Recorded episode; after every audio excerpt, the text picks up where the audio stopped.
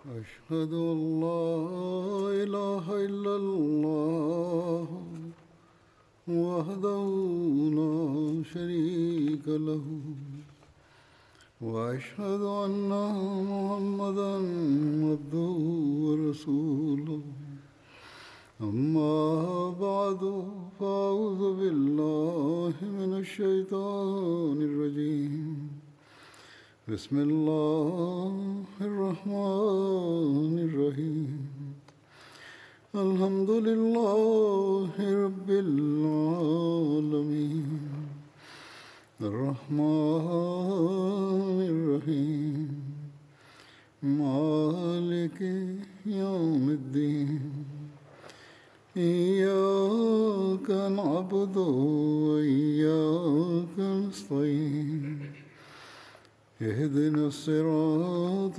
المستقيم صراط الذين أنعمت عليهم غير المغضوب عليهم ولا الضالين. கடந்த ஹுத்பாவில் ஹஸ்ரத் உமர் ரதியல்லாஹு அன்ஹு அவர்களுடைய ஷஹாதத் பற்றிய குறிப்பில் ஹஸ்ரத் உபைதுல்லாஹ் பின் உமர் மற்றும் ஹஸ்ரத் உஸ்மான் ரதியல்லாஹு அன்ஹு ஆகியோருக்கிடையில் ஏற்பட்ட கருத்து வேறுபாட்டை பற்றிய குறிப்பை எடுத்துரைத்திருந்தேன். மேலும் அது குறித்த ஒரு அறிவிப்பையும் எடுத்துரைத்திருந்தேன். ஒரு அறிவிப்பு இருக்கின்றது, மேலும் அது எதுவரை உண்மை என்பதை அல்லாஹ்வே நன்கு அறிவான். இருவருக்கும் இடையில் சண்டை நிகழ்ந்தது. இது குறித்து மேலும் ஆராய்ந்ததற்கு பிறகு தெரிய வந்த விஷயங்களையும் எடுத்துரைக்கின்றேன். ஓரிடத்தில் இவ்வாறு குறிப்பு கிடைத்திருக்கின்றது, அதாவது ஹஸ்ரத் உபைதுல்லாஹ் பின் உமர் ரதியல்லாஹு அன்ஹு அவர்கள் ஹஸ்ரத் உஸ்மான் ரதியல்லாஹு அன்ஹு அவர்களுடன் கருத்து வேறுபாடு கொண்ட அந்த நேரத்தில் ஹஸ்ரத் உஸ்மான் ரதியல்லாஹு அன்ஹு அவர்கள் ஹலிஃபாவாக தேர்ந்தெடுக்கப்பட்டிருக்கவில்லை. முன்னரே எடுத்து கூறியிருந்தேன், உபைதுல்லாஹ் அவர்கள் இன்று மதினாவில் எந்த ஒரு செய்தியையும் எந்த ஒரு அடிமையையும் உயிருடன் விடக்கூடாது என்ற நோக்கத்தில் இருந்தார்கள். ஆரம்பகால முஹாஜிர்கள் அவருக்கு எதிராக ஒன்றிணைந்து விட்டார்கள். மேலும் அவர்களை தடுத்தார்கள், அவர்களுக்கு மிரட்டல் விடுத்தார்கள். எனவே அன்னார் அல்லாஹ்வின் மீது ஆணையாக அவர்களை நிச்சயம் கொன்றே தீர்வேன் என்று கூறினார்கள். அதாவது எத்தனை கைதிகள் மற்றும் அடிமைகள் இருக்கின்றார்களோ அனைவரையும். மேலும் முஹாஜிர்கள் பொருட்படுத்தவே இல்லை. எதுவரையெனில் அம்ரு பின் ஆஸ் ரதியல்லாஹு அன்ஹு அவர்கள் அன்னாருடன் தொடர்ந்து முயற்சி செய்து வந்தார்கள்.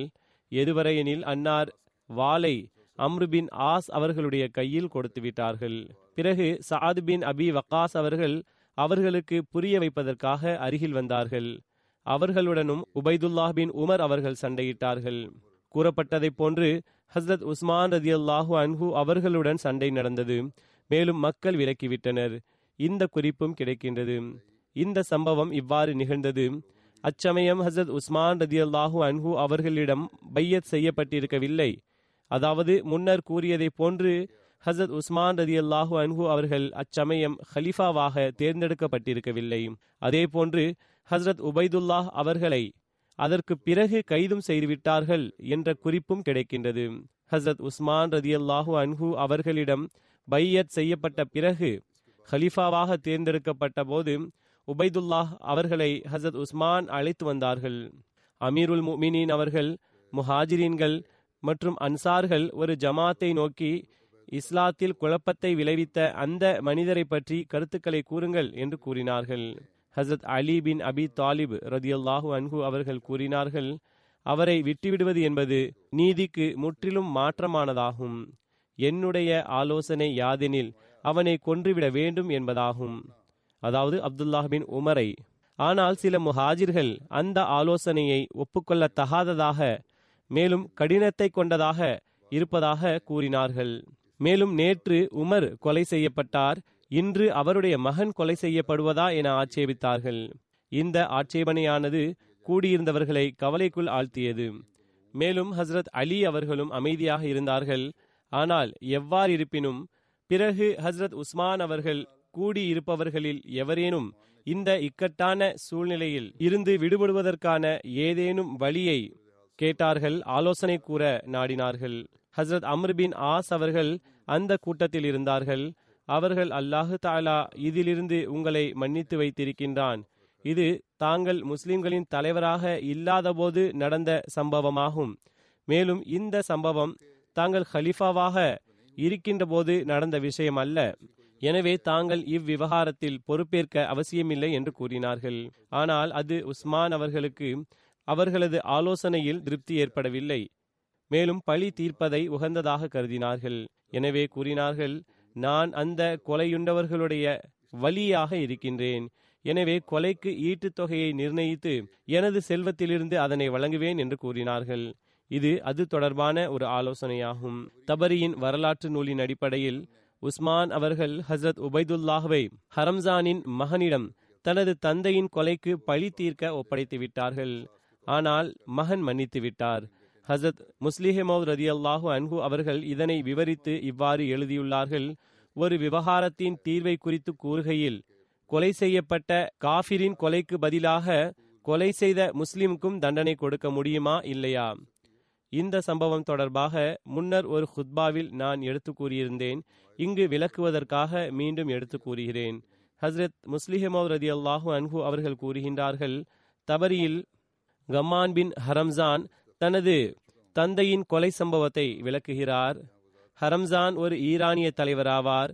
மேலும் நெருப்பை வணங்கும் மார்க்கத்தை சார்ந்தவராவார். இரண்டாவது ஹலிஃபாவின் கொலை சூழ்ச்சியில் ஈடுபட்டிருந்தார் என்று அவர் மீது சந்தேகிக்கப்பட்டது.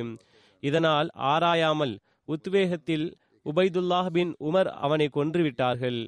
ஈரானிய மக்கள் மதினாவில் பரஸ்பரம் சகஜமாக பழகி வந்திருக்கிறார்கள் என்று அவரது மகன் கூறினார். நடைமுறை யாதெனில், பிற நாடுகளுக்கு சென்றால் அந்த நாட்டினர் வெளிப்படையாக தெரிவர். ஒரு நாள் ஹசரத் உமர் அவர்களை கொன்ற கொலையாளியான ஃபிரோஸ் எனது தந்தையை சந்தித்தான். அவனிடம் இருபுறமும் கூர்தீட்டப்பட்டிருந்த ஒரு கத்தி ஒன்று இருந்தது.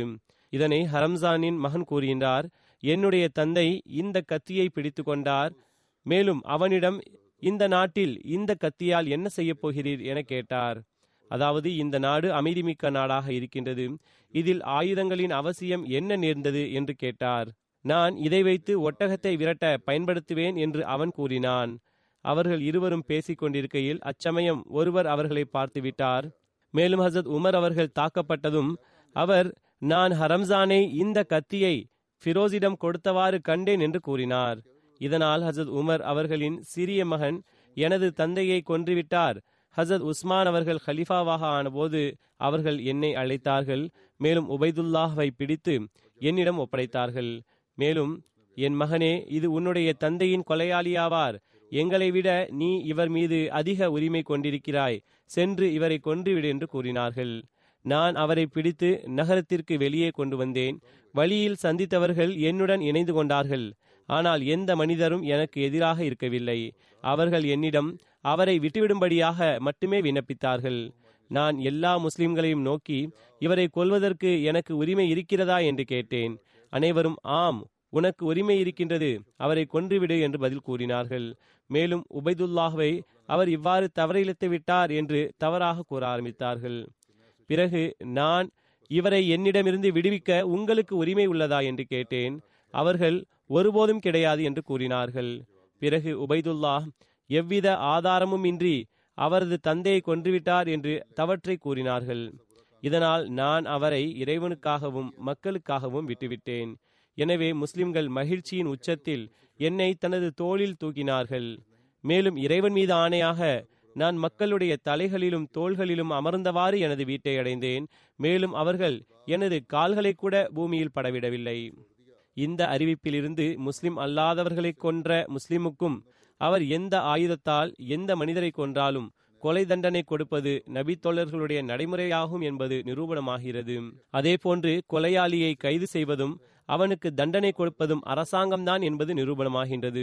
ஏனென்றால் இந்த அறிவிப்பிலிருந்து உபைதுல்லாஹ் பின் உமர் ரதியல்லாஹு அன்ஹு அவர்களே கைதும் செய்தார்கள்.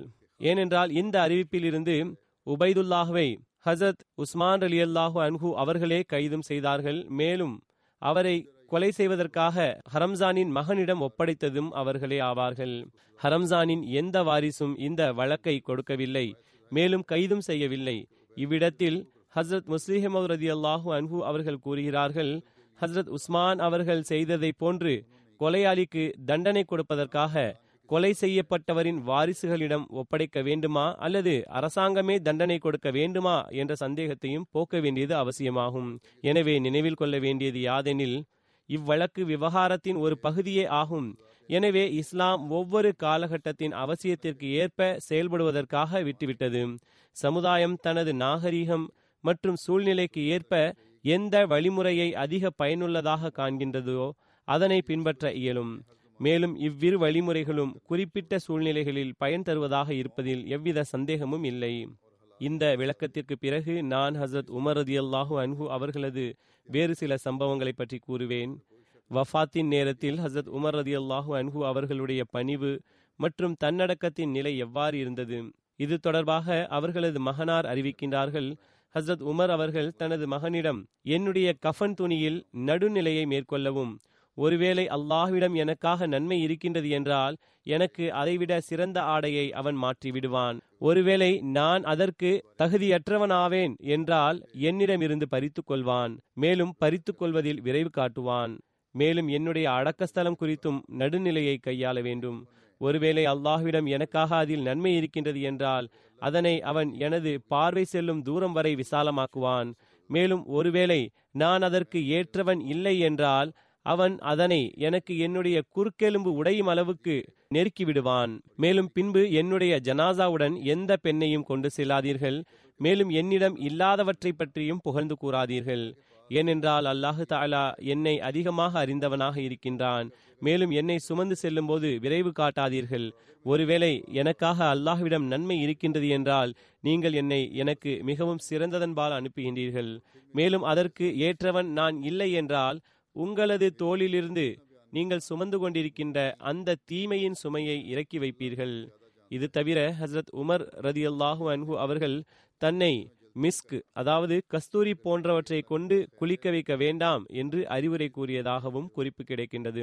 ஹசரத் உஸ்மான் பின் அஃபான் ரதியல்லாஹு அன்ஹு அவர்கள் கூறுகிறார்கள், நான் ஹசரத் உமர் ரதியல்லாஹு அன்ஹு அவர்களிடம் சென்றேன். அப்போது அவர்களது தலை அவர்களுடைய மகன் அப்துல்லாஹ் பின் உமர் அவர்களுடைய மடியில் இருந்தது.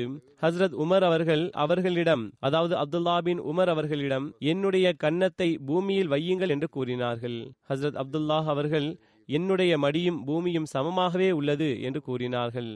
அதாவது குறைந்த இடைவெளியே இருந்தது. ஹசரத் உமர் ரதியல்லாஹு அன்ஹு அவர்கள் இரண்டாவது அல்லது மூன்றாவது முறை என்னுடைய கன்னத்தை பூமியில் வைத்துவிடுங்கள், உங்களுக்கு நன்மை உண்டாகட்டும் என்று கூறினார்கள். பிறகு ஹசரத் உமர் அவர்கள் தனது கால்களை ஒன்றோடொன்று சேர்த்து கொண்டார்கள். அறிவிப்பாளர் கூறுகிறார், பிறகு ஒருவேளை அல்லாஹு தாலா என்னை மன்னிக்கவில்லை எனில் எனக்கும் எனது தாய்க்கும் அழிவு உண்டாகும் என்று உமர் அவர்கள் கூறியவாறு நான் கேட்டேன். அந்நேரம் அன்னாரது மரணம் நிகழ்ந்தது. ஹஸ்ரத் ஜமாத் ஹனஃபி கூறுகிறார்கள், நான் இப்னு அப்பாஸ் அவர்கள் இவ்வாறு கூற கேட்டேன். ஹஸ்ரத் உமர் அவர்களிடம் கூறினார்கள், அல்லாஹ் உங்கள் மூலமாக புதிய நகரத்தை உருவாக்கி இருக்கின்றான். மேலும் உங்கள் மூலமாக பல்வேறு வெற்றிகளை வழங்கி இருக்கின்றான். மேலும் உங்கள் மூலமாக இன்ன இன்ன பணிகள் நடந்திருக்கின்றன. அதற்கு ஹசரத் உமர் அவர்கள், என்னுடைய எண்ணம் யாதெனில் அவற்றிலிருந்து எனக்கு எந்த நற்கூலியும் அல்லது எந்த சுமையும் கிடைக்காத வண்ணம் நான் ரட்சிக்கப்பட வேண்டும் என்று விரும்புகிறேன் என்று கூறினார்கள். அதாவது, ஆம், நான் பெரும் பணிகளை செய்திருக்கின்றேன், என்னுடைய காலத்தில் பெரும் வெற்றிகள் ஏற்பட்டிருக்கின்றன என்பதில் எந்த பெருமையும் இல்லை. மாறாக அல்லாஹு தாலாவின் அச்சமும் பக்தியும் மேலோங்கி இருக்க வேண்டும். மேலும் அவர்களுக்கு தனது மறுமை குறித்த கவலை இருந்தது. ஜயர் பின் அஸ்லம் அவர்கள் தனது தந்தையிடமிருந்து அறிவிக்கிறார்கள், ஹசரத் உமர் ரதியல்லாஹு அன்ஹு அவர்களின் மரணத்தின் நேரம் நெருங்கிய போது அன்னார், மக்கள் தலைமை குறித்து என் மீது சந்தேகம் கொள்கின்றார்கள், இறைவன் மீது ஆணையாக நான் லா அலைய வலா லீ, அதாவது என் மீது எந்த தண்டனையும் அல்லது கூலியும் இல்லாத வண்ணம் ரட்சிக்கப்பட வேண்டும் என்பதையே விரும்புகிறேன் என்று கூறினார்கள். ஹசரத் முஸ்லிஹ் மௌத் ரதியல்லாஹு அன்ஹு அவர்கள் கூறுகிறார்கள், ஹசரத் உமர் ரதியல்லாஹு அன்ஹு அவர்கள் எவ்வாறான மனிதர் என்றால், அன்னார் தனது வாழ்நாள் முழுவதையும் இஸ்லாமிய சமுதாயத்தின் துயரம் மற்றும் கவலையில் தொலைத்துவிட்ட மற்றும் எல்லா சந்தர்ப்பத்திலும் நேர்மையிலும் மேன்மையான தியாகங்களை செய்த அது செயலளவில் ஹசரத் அபூபக்கர் சித்திக் ரதியல்லாஹு அன்ஹு அவர்களுடைய தியாகங்கள் வரை சென்றடையவில்லை என்றாலும் எண்ணம் மற்றும் நோக்கத்தின் அடிப்படையில் சமமாகவே இருந்தது. ஹசரத் அபூபக்கர் ரதியல்லாஹு அன்ஹு அவர்கள் வஃபாத்தான போது ஹசரத் உமர் ரதியல்லாஹு அன்ஹு அவர்களுடைய கண்களில் இருந்து கண்ணீர் வழிய ஆரம்பித்தது. மேலும் அன்னார் கூறினார்கள், இறைவனே, அபூபக்கர் ரலியல்லாஹு அன்ஹு அவர்கள் மீது அருள் புரிவாயாக. நான் பலமுறை அவர்களை விட நன்மையில் முந்த முயற்சித்திருக்கிறேன், ஆனால் ஒருபோதும் வெற்றியடையவில்லை. ஒருமுறை ரசூலே கரீம் ஸல்லல்லாஹு அலைஹி வஸல்லம் அவர்கள் செல்வத்தை கொண்டு வாருங்கள் என்று கூறினார்கள். நான் எனது செல்வத்தில் பாதியை கொண்டு வந்தேன். மேலும் இன்று நான் அபூபக்கர் ரலியல்லாஹு அன்ஹு அவர்களை விட நன்மையில் முன்னேறியிருப்பேன் என்று கருதினேன். ஆனால் அபூபக்கர் ரலியல்லாஹு அன்ஹு அவர்கள் எனக்கு முன்பே அங்கு வந்து சேர்ந்திருந்தார்கள். மேலும் ரசூலே கரீம் ஸல்லல்லாஹு அலைஹி வஸல்லம் அவர்கள் அன்னாருடன் தொடர்பு இருந்திருந்தும் அன்னார் எதனையும் விட்டு வைத்திருக்க மாட்டார்கள் என்று தெரிந்திருந்தும் கூட அன்னாரிடம், அபூபக்கர், வீட்டில் என்ன விட்டு வந்துள்ளீர்கள் என்று கேட்டார்கள். அன்னார், வீட்டில் இறைவனையும் ரசூலின் பெயரையும் விட்டு வந்துள்ளேன் என்று கூறினார்கள். இதை கூறியவாறு ஹசரத் உமர் அவர்கள் அழுதவாறே, அந்த தருணத்திலும் நான் அவர்களை மிஞ்ச முடியவில்லை என்று கூறினார்கள். ஹசரத் முஸ்லிஹ் மௌத் ரதியல்லாஹு அன்ஹு அவர்கள் கூறினார்கள், இதுவே அவர்களது தியாகங்களாகும். அபூபக்கர் ரதியல்லாஹு அன்ஹு அவர்கள் முன்னரும் கொடுத்து வந்திருந்தார்கள், ஆனால் முக்கிய தருணம் வந்தபோது அனைத்தையும் கொண்டு வந்து வைத்து விட்டார்கள். ஒருபுறம் இவ்வாறான மக்கள், மேலும் மற்றொருபுறம் தங்களுடைய செல்வத்திலிருந்து 10% கூட தியாகம் செய்வதற்காக வாய்ப்பு கிடைக்காத மக்களாக இருக்கிறார்கள். மேலும் நாங்கள் இழந்துவிட்டோம் என்று கூறுகிறார்கள். உமர் ரதியல்லாஹு அன்ஹு அவர்கள் மரணிக்கும் தருவாயில் அடிக்கடி அவர்களுடைய கண்கள் ஈரமாகிவிடும். மேலும், இறைவா, நான் எந்த பரிசிற்கும் தகுதியுடையவன் அல்ல, நான் தண்டனையிலிருந்து தப்பித்து கொள்ளவே நாடுகிறேன் என்று கூறினார்கள். அன்னாரது மகன் ஹசரத் அப்துல்லாஹ் பின் உமர் அவர்கள் அன்னாரது அடக்கம் மற்றும் ஜனாசா குறித்து கூறுகிறார்கள். அன்னாரது மகன் ஹசரத் அப்துல்லாஹ் ரதியல்லாஹு அன்ஹு அவர்கள் அன்னாரை குளிப்பாட்டினார்கள். அன்னாரது ஜனாசா தொழுகை ரசூல் ஸல்லல்லாஹு அலைஹி வஸல்லம் அவர்களது மிம்பர் மற்றும் ரவுசாவுக்கு இடைப்பட்ட இடத்தில் தொழப்பட்டது. ஹசரத் ஜாபீர் அவர்களிடமிருந்து அறிவிப்பு: ஹசரத் உமர் அவர்களை கபரில் இறக்குவதற்காக Usman bin Affan, Saeed bin Zayd, Suhaib bin Sinan மற்றும் அப்துல்லாஹ் பின் உமர் ரதியல்லாஹு அன்ஹுமா ஆகியோர் இறங்கினார்கள். அவர்களை தவிர ஹசரத் அலி, ஹசரத் அப்துல் ரஹ்மான் பின் அவுஃப், ஹசரத் சஅத் பின் அபி வக்காஸ், ஹசரத் ஜுபேர் பின் அவாம் ரதியல்லாஹு அன்ஹும் ஆகியோரது பெயரும் வருகின்றது.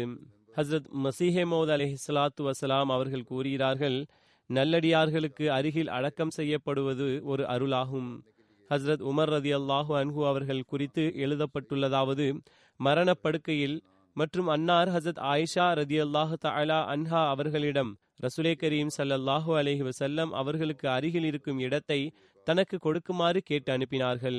ஹசரத் ஆயிஷா ரதியல்லாஹு தஆலா அன்ஹா அவர்களும் பரந்த உள்ளத்துடன் அன்னாருக்கு அவ்விடத்தை கொடுத்ததும் அன்னார் மா பகாலி ஹம்முன் பஅதஹு என்று கூறினார்கள்.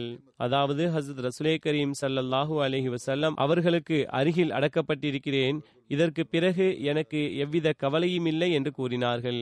பிரிதோரிடத்தில் ஹசரத் வாக்களிக்கப்பட்ட மசீஹ் அலைஹிஸ்ஸலாம் அவர்கள் கூறுகிறார்கள், எவரொருவர் முழுமையான நேசத்துடன் அல்லாஹ்வின் சந்நிதியில் தொடர்பை ஏற்படுத்திக் கொள்கிறாரோ அவரை உலகம் முழுவதிலும் உள்ள அனைவரும் அவருடன் பகைமை கொண்டாலும் அல்லாஹ் ஒருபோதும் வீணடிக்க மாட்டான்.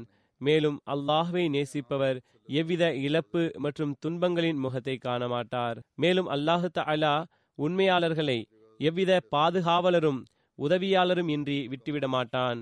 அல்லாஹு அக்பர். அவ்விருவரது, அதாவது அபூபக்கர் மற்றும் உமர் ஆகியோரின் உண்மை மற்றும் உள தூய்மை எந்த அளவுக்கு மேன்மை வாய்ந்ததாக இருக்கின்றது!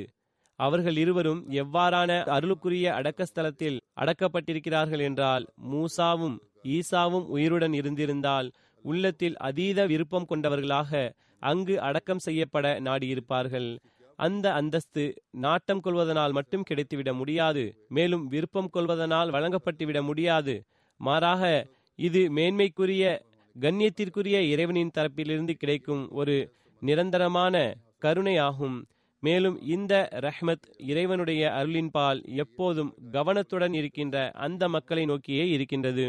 ஹசரத் முஸ்லிஹ் மௌத் ரதியல்லாஹு அன்ஹு அவர்கள் கூறுகிறார்கள், ஹசரத் உமர் ரதியல்லாஹு அன்ஹு அவர்கள் மரணிக்கின்ற தருவாயில் அன்னாருக்கு ரசுலே கரீம் ஸல்லல்லாஹு அலைஹி வஸல்லம் அவர்களது பாதங்களில் அடக்கம் செய்யப்பட இடம் கிடைக்க வேண்டும் என்பதில் அன்னார் மிகவும் துடிப்பினை வெளிப்படுத்தினார்கள். எனவேதான் அன்னார் ஆயிஷா ரதியல்லாஹு தஆலா அன்ஹா அவர்களிடம், தாங்கள் அனுமதி வழங்கினால் என்னை அன்னாருக்கு அருகில் அடக்கம் செய்யலாம் என்று கூறி அனுப்பினார்கள். ஹஸ்ரத் உமர் ரதியல்லாஹு அன்ஹு அவர்கள் எவ்வாறான மனிதர் எனில், அன்னாரை குறித்து கிறிஸ்தவ வரலாற்றாசிரியர்களும் அன்னார் உலகில் வேறு எவரும் செய்திடாத ஆட்சி செய்தார்கள் என்று எழுதுகிறார்கள். அவர்கள் ரசுலே கரீம் ஸல்லல்லாஹு அலைஹி வஸல்லம் அவர்களை வசைமாறி பொழிகிறார்கள். அதாவது வரலாற்றாசிரியர்கள், கிறித்தவ வரலாற்றாசிரியர்கள், ஆனால் ஹசரத் உமர் ரதியல்லாஹு அன்ஹு அவர்களை புகழ்கிறார்கள். அன்னார் எல்லா நேரமும் ரசுலே கரீம் ஸல்லல்லாஹு அலைஹி வஸல்லம் அவர்களுக்கு அருகில் இருந்தார்கள். மரணிக்கும் போதும் ரசுலே கரீம் ஸல்லல்லாஹு அலைஹி வஸல்லம் அவர்களது பாதங்களில் அடக்கம் செய்யப்பட வேண்டும் என்று ஆசை கொண்டிருந்தார்கள். அதாவது ரசுலே கரீம் ஸல்லல்லாஹு அலைஹி வஸல்லம் அவர்களுக்கு நெருக்கமாக இருந்து மரணிக்கும் நேரத்திலும் ரசுலே கரீம் ஸல்லல்லாஹு அலைஹி வஸல்லம் அவர்களது பாதங்களில் அவர்களுக்கு இடம் கிடைத்துவிட வேண்டும் என்று ஆசை கொண்டிருந்தார்கள். ஒருவேளை ரசுலே கரீம் ஸல்லல்லாஹு அலைஹி வஸல்லம் அவர்களது ஏதேனும் ஒரு செயலில் அன்னாரது திருப்திக்காக பணியாற்றவில்லை என்பது வெளிப்பட்டு இருந்தால் ஹஸ்ரத் உமர் போன்ற மனிதர் அந்த மேன்மையான அந்தஸ்தை அடைந்தும் கூட அன்னாரது பாதங்களில் அடக்கம் செய்யப்பட எப்போதாவது விரும்புவார்களா? எனவே இதுதான் ரசுலே கரீம் ஸல்லல்லாஹு அலைஹி வஸல்லம் அவர்களது அந்தஸ்து ஆகும். இதன் காரணத்தினால்தான் அன்னாரது பாதங்களில் இடம்பெற வேண்டும் என்று ஹஸ்ரத் உமர் ரதியல்லாஹு அன்ஹு அவர்களுக்கும் விருப்பம் ஏற்பட்டது. ஹஸ்ரத் உமர் ரதியல்லாஹு அன்ஹு அவர்களது மரணம் எப்போது நிகழ்ந்தது என்பது பற்றியும் பல்வேறு கருத்துக்கள் இருக்கின்றன. பிறந்த வருடம் குறித்தும் பல்வேறு அறிவிப்புகள் இருக்கின்றன. எனவே அன்னாருடைய நேரத்தில் வயது குறித்த பல்வேறு கூற்றுக்கள் இருக்கின்றன. எனவே தபரியின் வரலாற்று நூல், அத்துல் காபா, அல் பிதாயா வன் நஹாயா, ரியாதுன் நசுரா, ஹலீஃபாக்களின் வரலாறு போன்ற நூல்களில் பல்வேறு அறிவிப்புகளில் அன்னாரது வயது 53, 55, 57, 59, 61, 63, 65 என்று குறிப்பிடப்பட்டுள்ளது. எவ்வாறிருப்பினும் சஹி முஸ்லிம் மற்றும் திர்மிதியின் அறிவிப்பின் அடிப்படையில் அன்னாரது வயது 63 என்று எடுத்துரைக்கப்பட்டுள்ளது. ஹஸ்ரத் அனஸ் பின் மாலிக் ரதியல்லாஹு அன்ஹு அவர்களிடமிருந்து அறிவிக்கப்படுகின்றது, மரணத்தின் போது ரசுலே கரீம் ஸல்லல்லாஹு அலைஹி வஸல்லம் அவர்களது வயது 63 இருந்தது. ஹஸ்ரத் அபூபக்கர் ரதியல்லாஹு அன்ஹு அவர்களது மரணத்தின் போது அவர்களுடைய வயது 63 இருந்தது. ஹஸ்ரத் உமர் ரதியல்லாஹு அன்ஹு அவர்களின் மரணத்தின் போதும் அவர்களுடைய வயது 63 இருந்தது. ஹஸ்ரத் உமர் அவர்களது மரணத்தின் போது சில கண்ணியத்திற்குரிய சஹாபாக்களின் தாக்கங்கள் குறித்து கூறப்படுகின்றது. ஹஸ்ரத் இப்னு அப்பாஸ் ரதியல்லாஹு அன்ஹு அவர்கள் கூறுகின்றார்கள், ஹஸ்ரத் உமர் ரதியல்லாஹு அன்ஹு அவர்களுடைய அருளுக்குரிய உடல் ஜனாசாவுக்காக வைக்கப்பட்டது. மேலும் மக்கள் அவருக்கு அருகில் நின்றுவிட்டார்கள். அவர்களை தூக்குவதற்கு முன்பாகவே துவா செய்ய ஆரம்பித்து விட்டார்கள். பிறகு ஜனாசா தொழுகை தொழ ஆரம்பித்தார்கள். மேலும் நானும் அவர்களுடன் இருந்தேன். ஒரு மனிதர் என்னுடைய தோலை பிடித்து குலுக்கினார். அது யார் என்று பார்த்தால் அது ஹஸ்ரத் அலி பின் அபி தாலிப் ரதியல்லாஹு அன்ஹு அவர்கள் ஆவார்கள். அன்னார் ஹஸ்ரத் உமர் அவர்களுக்காக கருணையின் துவாவை வேண்டினார்கள். மேலும் கூறினார்கள், தனது நல்லமல்களை செய்தவாறு அல்லாஹுவை சந்திக்க விரும்புகின்ற எந்த ஒரு மனிதரையும் அன்னார் விட்டு வைக்கவில்லை. இவ்விதத்தில் எனக்கு மிகவும் நேசமானவர் ஆவார். இறைவன் மீது ஆணையாக அல்லாஹ் அன்னாருடன் இருப்பவர்களுடன் வைத்திருப்பார் என்றே நான் நினைக்கின்றேன் என்று கூறினார்கள். அதாவது ஹஸ்ரத் உமர் அவர்களையும் அன்னாருடன் இருந்தவர்களுடன் வைப்பான். மேலும் ரசுலே கரீம் ஸல்லல்லாஹு அலைஹி வஸல்லம் அவர்களிடம் பலமுறை நான் இதனை கேட்டிருக்கிறேன். அதாவது அன்னார் ரஹப்து வ அனா வ அபு பக்ர் வ உமர் வ தஹல்து அனா வ அபு பக்ர் வ உமர் வ ஹரஜ்து அனா வ அபு பக்கர் வ உமர். அதாவது நானும் அபுபக்கரும் உமரும் சென்றோம், நானும் அபுபக்கரும் உமரும் நுழைந்தோம், நானும் அபுபக்கரும் உமரும் வெளியேறினோம் என்று கூறி வந்தார்கள். அதாவது பல்வேறு சம்பவங்களை எடுத்துரைத்தவராக இந்த வரிகளை கூறி வந்தார்கள். ஜாபிர் பின் முஹம்மது தனது தந்தையிடமிருந்து அறிவிக்கிறார்கள், அது உமர் பின் ஹத்தாப் அவர்களை குளிப்பாட்டும் போது மேலும் உடை மாற்றும் போது அன்னார் கட்டிலில் வைக்கப்பட்டிருந்தார்கள். ஹஸ்ரத் அலி ரதியல்லாஹு அன்ஹு அவர்கள் அன்னாருக்கு அருகில் நின்று அன்னாரை புகழ்ந்தார்கள். மேலும் அல்லாஹ்வின் மீது ஆணையாக, எனக்கு இந்த போர்வையால் போர்த்தப்பட்டிருக்கின்ற மனிதரை விட பூமியில் வேறு எவரும் பிடித்தமானவர் கிடையாது. நான் அவரது செயல்பாடுகளின் முன்மாதிரியுடன் இறைவனை சந்திக்க வேண்டும் என்று கூறினார்கள். அபு முஹ்லத் அவர்களிடமிருந்து அறிவிப்பு. ஹசரத் அலி பின் அபி தாலிப் ரதியல்லாஹு அன்ஹு அவர்கள் கூறினார்கள், ரசூலே கரீம் ஸல்லல்லாஹு அலைஹி வஸல்லம் அவர்கள் மரணிக்கவில்லை. ரசூலே கரீம் ஸல்லல்லாஹு அலைஹி வஸல்லம் அவர்களுக்கு பிறகு அபுபக்கர் நம்மில் சிறந்தவர் என்று அறிந்திருந்தோம். அபுபக்கர் அவர்கள் மரணிக்காத போது ஹசரத் அபுபக்கர் அவர்களுக்கு பிறகு நம்மில் ஹசரத் உமர் ரதியல்லாஹு அன்ஹு அவர்கள் அனைவரையும் விட சிறந்தவர் என்று அறிந்திருந்தோம் என்று கூறினார்கள். ஜயத் பின் வஹப் கூறுகிறார்கள், நாங்கள் ஹசரத் அப்துல்லா பின் மசூத் அவர்களுக்கு அருகில் வந்தோம். அவரை பற்றி கூறியவாறு அவர்கள் எந்த அளவுக்கு அழுதார்கள் என்றால் அன்னாரது கண்ணீரினால் சிறு கற்களும் நனைந்து விட்டன. பிறகு அன்னார் கூறினார்கள், ஹசரத் உமர் ரதியல்லாஹு அன்ஹு அவர்கள் இஸ்லாத்தின் பாதுகாப்பான கோட்டை ஆவார்கள். ஆனால் அதில் நுழைபவர்கள் வெளியேற மாட்டார்கள், அதில் நுழைபவர்கள் வெளியேறவே மாட்டார்கள் என்று கூறினார்கள். ஒரு வலுவான பாதுகாப்பான கோட்டையாக இருந்தார்கள். மக்கள் அதில் நுழைவார்கள், அதிலிருந்து வெளியே வரமாட்டார்கள். அன்னாரது மரணம் நிகழ்ந்தபோது அந்த கோட்டையில் விரிசல் ஏற்பட்டுவிட்டது. மேலும் மக்கள் இஸ்லாத்தை விட்டும் வெளியேறிவிடுவார்கள் என்று கூறினார்கள். அபு வாயில் அவர்களிடமிருந்து அறிவிப்பு. அப்துல்லாஹ் பின் மசூத் ரதியல்லாஹு அன்ஹு அவர்கள், ஒருவேளை ஹஸ்ரத் உமர் ரதியல்லாஹு அன்ஹு அவர்களுடைய அறிவை தராசின் ஒரு தட்டில் வைத்து மற்ற மனிதர்கள் அனைவரது அறிவையும் மற்றொரு தட்டில் வைத்தோம் என்றால் அவர்களுடைய தட்டு எடைமிக்கதாக இருக்கும் என்று கூறினார்கள். அபு வாயில் கூறினார்கள், நான் அது குறித்து இப்ராஹிமிடம் கூறியபோது அவர்கள் இறைவன் மீது ஆணையாக அவ்வாறே ஆகும் என்று கூறினார்கள். அப்துல்லா பின் மசூத் அதற்கும் மேலாக கூறினார்கள். அவர்கள் என்ன கூறினார்கள் என்று நான் கேட்டேன். அதற்கு அவர்கள், ஹஸ்ரத் உமர் ரதியல்லாஹு அன்ஹு அவர்களது வஃபாத் நிகழ்ந்து விட்டதும் அறிவின் 10% சென்று விட்டது என்று கூறினார்கள். ஹஸ்ரத் அனஸ் ரதியல்லாஹு அன்ஹு அவர்கள் கூறுகிறார்கள், அது உமர் பின் ஹத்தாப் அவர்களது ஷஹாதத் நிகழ்ந்ததும் ஹசரத் அபு தல்ஹா அவர்கள் நகரத்தில் வசிப்பவர்கள் அல்லது கிராமத்தில் வசிப்பவர்களுடைய வீடுகளில் உமருடைய ஷஹாதத்தினால் இழப்பு பெறாத எந்த வீடும் இல்லை என்று கூறினார்கள். அதாவது எல்லோருக்கும் எந்த அளவுக்கு உதவினார்கள் என்றால் நிச்சயமாக அவர்களுக்கு இழப்பு ஏற்படும் தாக்கங்களுக்கு இந்த மக்கள் நிச்சயம் ஆளாவார்கள். அப்துல்லா பின் சலாம் அவர்களும் ஹசத் உமர் அவர்களது ஜனாசாவுக்கு பிறகு அவர்களது கட்டிலுக்கு அருகில் நின்றவாறு கூறினார்கள், உமரே, நீங்கள் எத்தகைய சிறந்த இஸ்லாமிய சகோதரராவீர்கள். உண்மைக்கு வள்ளலாகவும் பொய்க்கு கருமியாகவும் இருந்தீர்கள். விருப்பத்தை தெரிவிக்கும் போது தாங்கள் திருப்தி கொள்வீர்கள், மேலும் கோபத்தின் போது தாங்கள் கோபிப்பீர்கள். தூய பார்வை மற்றும் மேன்மையான அந்தஸ்தை உடையவராக இருந்தீர்கள். வீணாக புகழ்பவராகவோ குறை கூறுபவராகவோ இருக்கவில்லை. ஒரு அறிவிப்பில் வருகின்றது, அதுவும் அவர்களது வஃபாத்தின் போது ஹசரத் சஅத் பின் சயீத் அவர்கள் அழுதார்கள். ஒருவர் அபுல் ஆவரே தாங்கள் ஏன் அழுகிறீர்கள் என்று கேட்டார்கள். அதற்கு அவர், நான் இஸ்லாத்தை குறித்து அழுகிறேன். நிச்சயமாக அதுவும் அவர்களுடைய மரணத்தினால் இஸ்லாத்தில் எத்தகைய விரிசல் உருவாகிவிடும் என்றால் கியாமத்து வரை அதனை நிறைக்க முடியாது என்று கூறினார்கள்.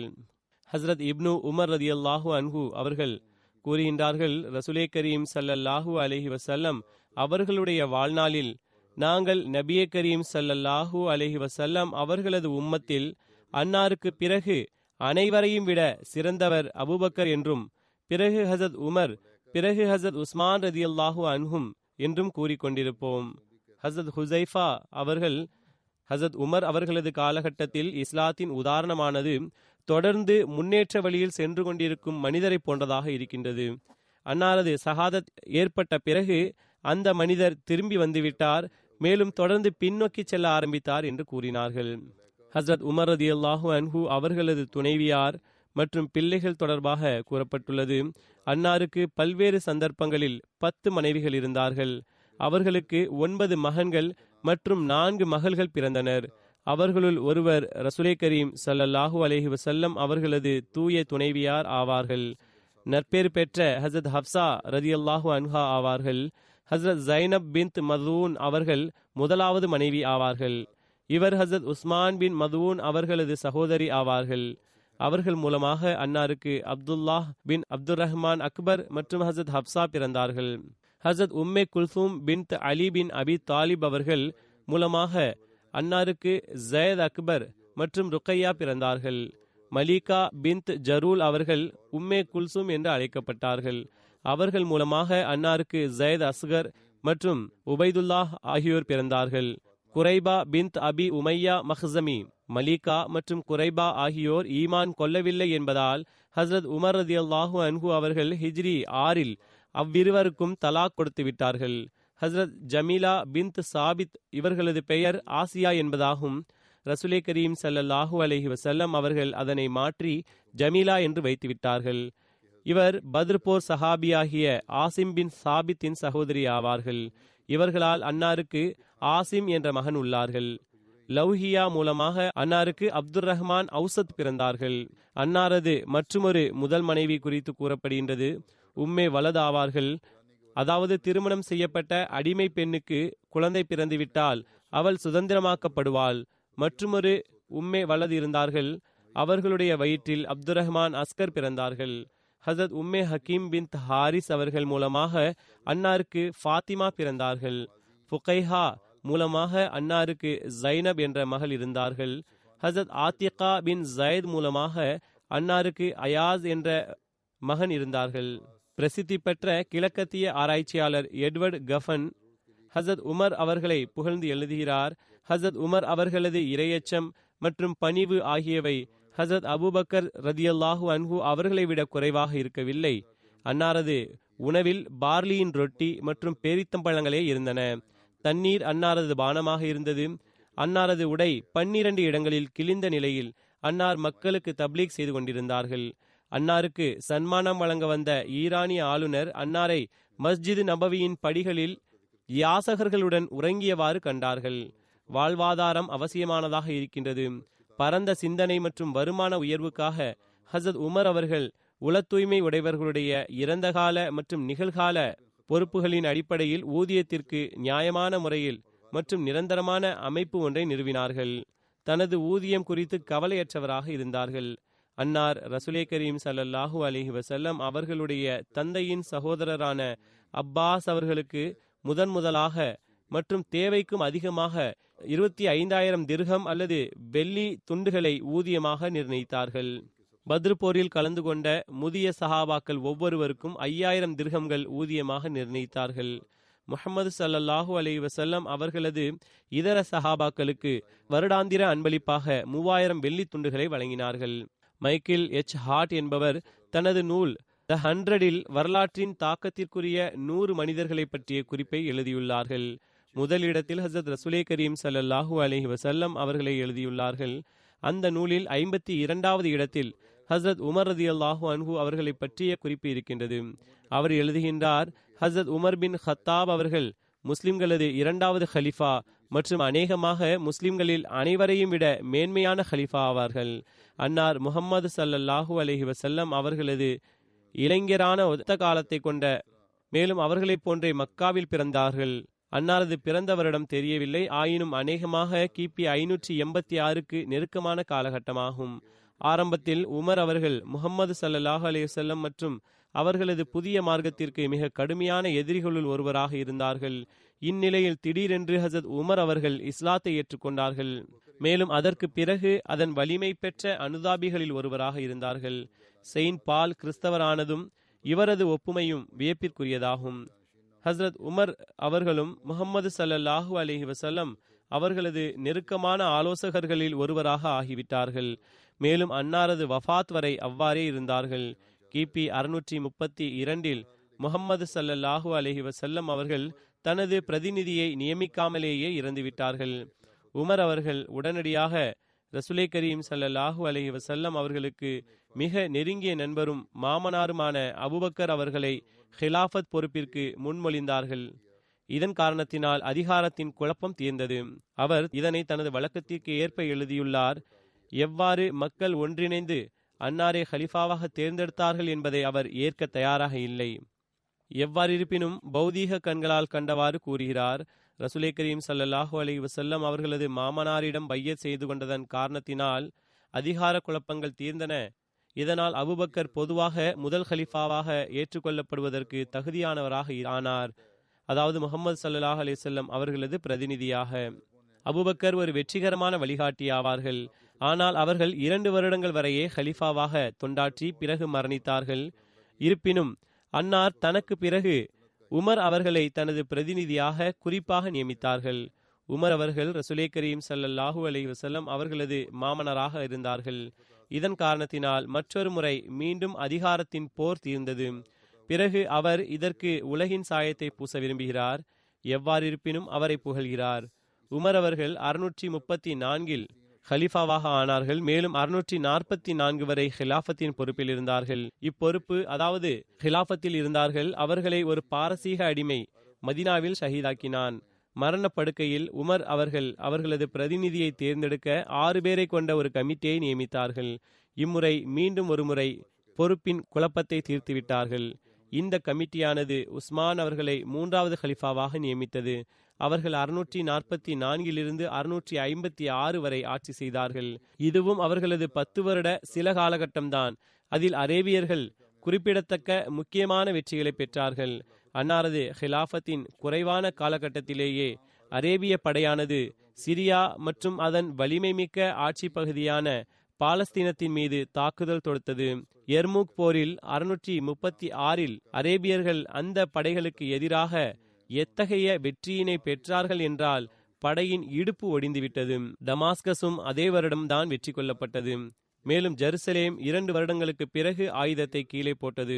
641 வரை அரேபியர்கள் பாலஸ்தீனம் மற்றும் சிரியா முழுவதையும் வெற்றி கொண்டது.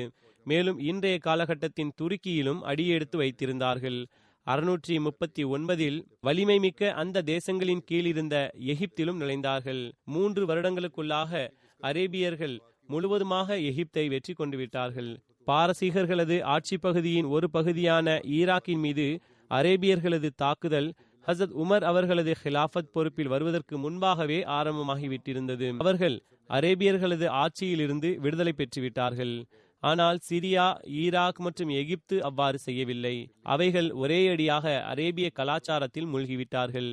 மேலும் இன்று வரை இதே நிலைதான் இருக்கின்றது. பிறகு எழுதுகிறார்கள், சந்தேகத்திற்கிடமின்றி உமர் அவர்களுக்கு அவர்களது படைகள் வெற்றி பெற்றிருந்த பெரும்பகுதிகளில் ஆட்சி அதிகார அமைப்பை நிறுவிய கொள்கைகளை வகுக்க வேண்டியிருந்தது. அரேபியர்களுக்கு அவர்கள் வெற்றி பெற்றிருந்த பகுதிகளில் ஒரு சிறப்பு படைப்பிரிவின் அந்தஸ்து கிடைக்க வேண்டும் என்று தீர்மானித்தார்கள். மேலும் அவர்கள் உள்ளூர் மக்களை விடவும் தனி முகாம்களில் இருந்தார்கள். ஆட்சிக்கு கீழ் இருந்த மக்களுக்கு தங்களது முஸ்லிம் வெற்றியாளர்களுக்கு அவர்களில் பெரும்பாலோர் அரேபியர்களாகவே இருந்தார்கள். அவர்களுக்கு ஒரு ஜிசியா கொடுக்க வேண்டியிருந்தது. மற்றபடி முழுவதுமான அமைதியும் சமாதானமும் கிடைத்திருந்தது. அது தவிர அவர்கள் மீது வேறு எந்த பொறுப்பும் சுமத்தப்படவில்லை. குறிப்பாக அவர்களை இஸ்லாத்தை ஏற்க செய்ய கட்டாயப்படுத்தப்படவில்லை. மேற்கூறப்பட்ட இந்த விஷயங்கள் நிரூபணமானவையாகும்.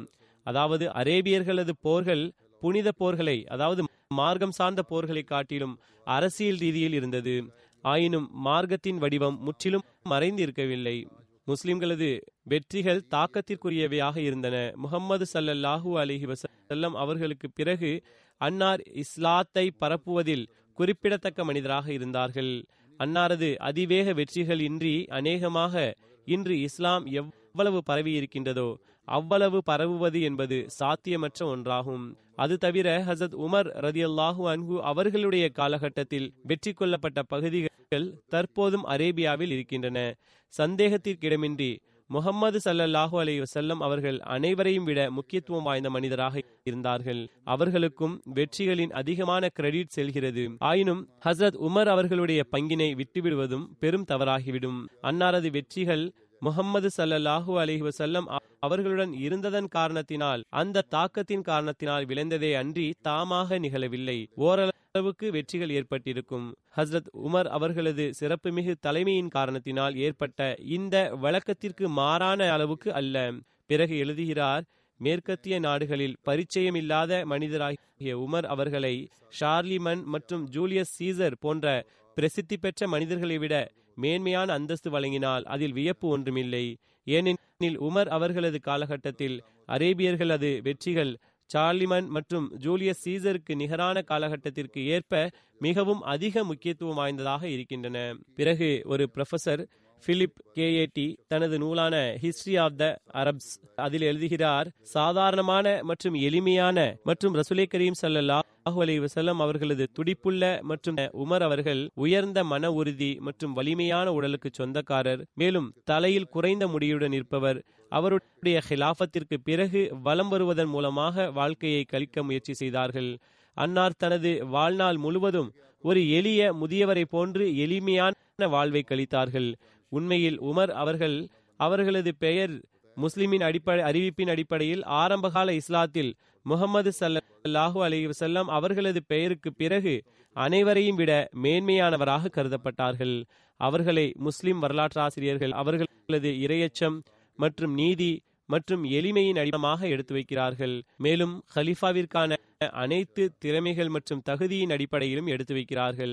பிறகு எழுதுகிறார்கள், அன்னாரது மேன்மையான மற்றும் உயர்ந்த பங்கானது அனைத்து உயிரோட்டமுள்ள பிரதிநிதிகளுக்கும் பின்பற்றத்தக்க உதாரணமாக ஆகிவிட்டது.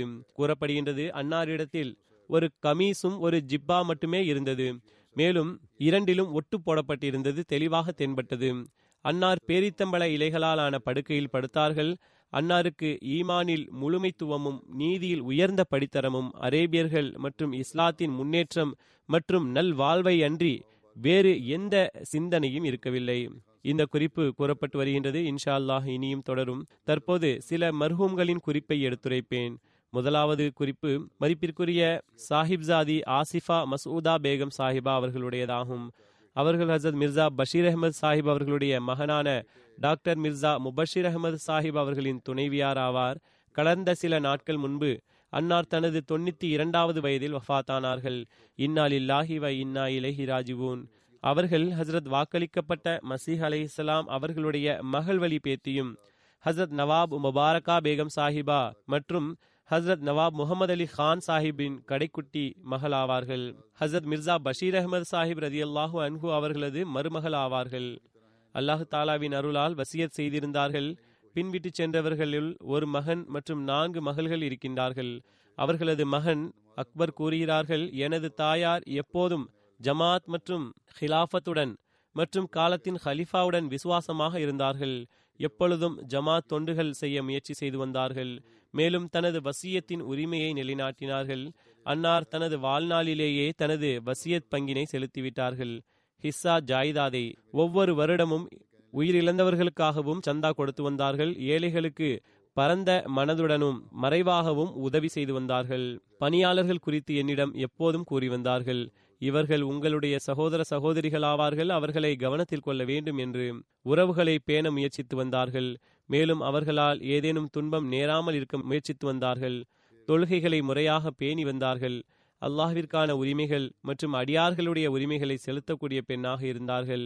அவர்களது மருமகள் நயீமா சாஹிபா அவர்கள் கூறுகிறார்கள், அமெரிக்காவில் எங்களது வீட்டின் கட்டுமான பணிகள் முழுமையடைவதற்கு முன்பாக இந்த வீட்டில் ஒவ்வொரு அறையிலும் மூலைகளிலும் நவாஃபில் தொழுகையை தொழ வேண்டும் என்று கூறினார்கள். பிறகு எனது தாயாருடைய வஃபாத்திற்கு பிறகு என்னிடம் கூறினார்கள், உங்களுக்கு தாய் இல்லை என்று கருத வேண்டாம், நான் உங்களது தாயாக இருப்பேன்.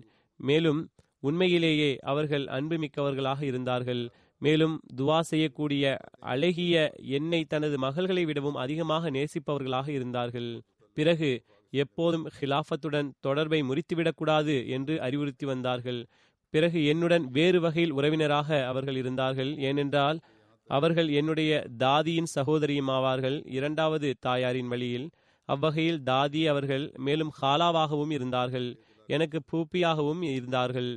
மேலும் இவ்வனைத்து உறவுகள் இருந்தும் காலத்தின் ஹலீஃபாவுக்கு கட்டுப்படக்கூடியவர்களாக இருப்பேன் என்று கூறி வந்தார்கள். இது பேச்சளவில் மட்டுமின்றி செயலளவிலும் உண்மையாக அந்த தொடர்பினை, ஹிலாஃபத்துடன் இருந்த அந்த தொடர்பினை அவர்கள் நன்றியுடன் நிறைவேற்றினார்கள். அதிகமாக தானம் தர்மங்கள் செய்து வந்தார்கள். தஹ்ரீக்கே ஜதீது சந்தா, பெரியவர்கள் மற்றும் ஆசிரியர்கள் மாறாக காதியானில் இருக்கும் பணியாளர்கள் சார்பாகவும் வழங்கி வந்தார்கள். ஏதாவது ஒரு பணியாளர்கள் பணியிலிருந்து நின்றுவிட்டால் அவர்களுக்கு அதிகமாக கொடுத்து பணியிலிருந்து நிறுத்துவார்கள். மேலும் ஏதேனும் தவறு நேர்ந்திருந்தால் மன்னித்து விடவும் என்றும் கூறுவார்கள். அன்னாரது மகள் ஷாஹிதா கூறுகின்றார்கள், சிறு வயதிலேயே எங்களது தாயார் எங்களுக்கு அல்லாஹு தாலாவை பற்றி அறிமுகம் செய்து வைத்தார்கள். எந்த அளவுக்கு என்றால், ஷூவின் லேஸின் அவசியம் இருந்தாலும் இறைவனிடம் கேளுங்கள் என்று கூறி வந்தார்கள். மேலும் துவாக்கள் செய்யுமாறு வலியுறுத்தி வந்தார்கள். மேலும் ஹிலாஃபத்தின் மீது கண்ணியம் செலுத்துவது தொடர்பாக மிக அதிகமாக வலியுறுத்தி வந்தார்கள். எப்பொழுதெல்லாம் ஹிலாஃபத்தின் தேர்தலின் நேரம் வருகின்றதோ, யார் ஹலிஃபாவாக தேர்ந்தெடுக்க பெற்றாலும் முழுமையான முறையில் அவர்களுக்கு கட்டுப்பட வேண்டும் என்று கூறி வந்தார்கள். வாக்களிக்கப்பட்ட மசீஹ் அலைஹிஸ்ஸலாம் அவர்களது பசுமையான கிளைகளாக, காய்ந்த கிளைகளாக வேண்டாம், மேலும் தடுமாற்றத்திற்கு ஆளாக வேண்டாம் என்று துவா செய்யுமாறு கூறி வந்தார்கள். பிறகு அவர்களது மகள் நுஸ்ரத் ஜஹா கூறுகிறார்கள், எங்களது குழந்தை பருவத்திலிருந்தே தர்பியத்திற்கு எப்போதும் முக்கியத்துவம் கொடுத்து வந்தார்கள். ஓதிக்கொண்டிருக்கையில் ஏதேனும் ஒரு வசனத்தில் நின்று விடுவார்கள், மேலும் எங்களுக்கு அதன் பொருளை புரிய வைப்பார்கள் அல்லது ஏதேனும் அறிவுரை கூறுவார்கள். அது தொடர்பாக எப்பொழுதும் முன்னோர்களுடைய குறிப்பை எடுத்து கூறுவார்கள். மிகவும் விலைமதிப்பற்ற மேலும் கருத்தாளமிக்க கதைகள் அவர்களுக்கு தெரிந்திருந்தது. அடிக்கடி கூறிக்கொண்டிருப்பார்கள், எங்களுக்கு மீண்டும் மீண்டும் கூறுவார்கள். லாகூர் ஜில்லாவின் சதர் லஜ்னா ஃபவுசியா ஷமீம் சாஹிபா கூறுகிறார்கள், அவர்கள் ஹசரத் நவாப் ஹஃபீஸின் மகள் ஆவார்கள். அன்னார் கூறுகிறார்கள், அசாதாரணமான பெண்ணாக இருந்தார்கள். எப்பொழுதும் அவர்களுக்கு சந்தா குறித்து கவனமூட்டப்பட்டால் அவர்களுடைய உள்ளம் திறந்து சந்தா வழங்குவார்கள். சிலமுறை வாயளவில் மற்றும் சில நேரங்களில் சீட்டில் எழுதி சந்தாவுக்கான வாக்குறுதி கொடுத்து வந்தார்கள். மேலும் சந்தாவுக்காக பெரிய தொகையை கொடுத்து வந்தார்கள். மேலும் அத்தோடு யாரிடமும் சொல்ல வேண்டாம் என்றும் கூறுவார்கள். மிகவும் எளிமையான பெண்ணாவார்கள். தனது சொந்த விவகாரங்களிலும் மிகவும் எளிமையாக இருந்தார்கள். மாறாக சில மக்கள் அவர்களை கருமி என்று கருதினார்கள். தான தர்மங்களை தாராளமாக கொடுத்து வந்தார்கள். மஸ்ஜிதுக்காக ஒருமுறை கவனமூட்டப்பட்ட போது, மஸ்ஜிதுக்காக அவர்களது பகுதியில் அறிவிக்கப்பட்ட போது ஒரு பெரும் தொகையை, சுமார் 1 கோடி ரூபாயை எனக்கு சந்தாவாக அனுப்பி வைத்தார்கள். அவர்களது மகள் வழி பேத்தி ரஷீதா கூறுகிறார்கள், மிகவும் நல்ல பெண்மணி ஆவார்கள். சிறுவயதிலிருந்தே எங்களை நேர்வழிப்படுத்தி கொண்டிருந்தார்கள். சிறுவயதிலேயே நற்பாகியம் கிடைப்பதற்கு துவா செய்யுமாறு வலியுறுத்தி வந்தார்கள். நல்ல கணவன் கிடைப்பதற்கும் துவா செய்ய வலியுறுத்தி வந்தார்கள். சிறுவயதில் வெட்கம் வந்தால் அல்லாஹ்விடம் எந்த வெட்கமும் இருக்கக்கூடாது, அவனிடம் தாராளமாக கேளுங்கள் என்று கூறி வந்தார்கள். மார்க்க நூல்களை முறையாக படித்து வந்தார்கள். மேலும் பெரும்பாலும் வாகனங்களில் பயணத்தின் போது துவாக்கள் மற்றும் துவா வடிவிலான கவிதைகளை படித்து வந்தார்கள். அல்லாஹ் தாலா அவர்களுடன் பாவ மன்னிப்பு மற்றும் கருணையுடன் நடந்து கொள்வானாக. மேலும் அவர்களது சந்ததிகளுக்கு மற்றும் சந்ததிகளின் சந்ததிகளுக்கும் அவர்களுடைய அடிச்சுவற்றில் செல்வதற்கான நல் வாய்ப்பை வழங்குவானாக. பிறகு 2வது குறிப்பு மதிப்பிற்குரிய கிளாரா ஆப்பா சாஹிபா அவர்களுடையது. அன்னார் ரோலன் சாயின் வாய்ப் சாஹிப் அவர்கள் கசகிஸ்தான் உடைய முன்னாள் அமீர் ஜமாத் ஆவார்கள். கசகிஸ்தானுடைய சார்ந்த இவர்கள் கடந்த மாதம் வஃபாத்தானார்கள். இன்னாலில்லாஹி வ இன்னா இலைஹி ராஜிவூன். அத்தாவுர் ரப் சீமா சாஹிப் கசகிஸ்தானுடைய முபலிக் எழுதுகிறார்கள், 94, 95 அன்னார் பையத் செய்யும் நல்வாய்ப்பு பெற்றார்கள். கசகிஸ்தானில் ஒரு பெரும் பிரசித்தி பெற்ற குடும்பத்துடன் தொடர்புடையவராவார். அவர்களுடைய கணவர் மதிப்பிற்குரிய ரோலன் சாயின் பாய்ப் சாஹிப் அவர்கள் கசகிஸ்தான் ஜமாத்தின் முதல் அமீர் ஜமாத் மற்றும் அரசாங்கத்தின் ஆலோசகராகவும் இருந்திருக்கிறார்கள். மேலும் கசாக் மொழியின் பிரசித்தி பெற்ற கட்டுரையாளரும் ஆவார்கள். கிளாரா சாஹிபாவும் கூட மிகச்சிறந்த மொழிபெயர்ப்பாளரும் எழுத்தாளரும் ஆவார்கள். கசகிஸ்தானில் ஜமாத்தின் அடித்தளத்திற்கு காரணம் கிளாரா சாஹிபாவும் அவருடைய கணவர் மதிப்பிற்குரிய ரோலன் சாயின் சாஹிபும் ஆவார்கள். மதிப்பிற்குரிய கிளாரா சாஹிபா அவர்கள் திருக்குரானை கசாக் மொழியிலும் மொழிபெயர்த்துள்ளார்கள். அது தற்போது வெளியிட முடியவில்லை, ஆனால் இதிலிருந்து அன்னாரது ஜமாத்துடனான தொடர்பு வெளிப்படையாக தெரிகின்றது. அவர் கசகிஸ்தானில் அஹ்மதியத் பரவுவதை காண விரும்பினார்கள். எனவே இயன்ற அளவு முயற்சி செய்து வந்தார்கள். உள்ளூர் முல்லாக்களின் எதிர்ப்பில் இந்த குடும்பத்தை பற்றி எடுத்துரைத்தவாறே தான் அஹ்மதி என்பதையும் நிச்சயம் வெளிப்படுத்துவார்கள். மேலும் கசகிஸ்தானில் அஹ்மதியத்தை கொண்டு வந்தது இம்மக்களே.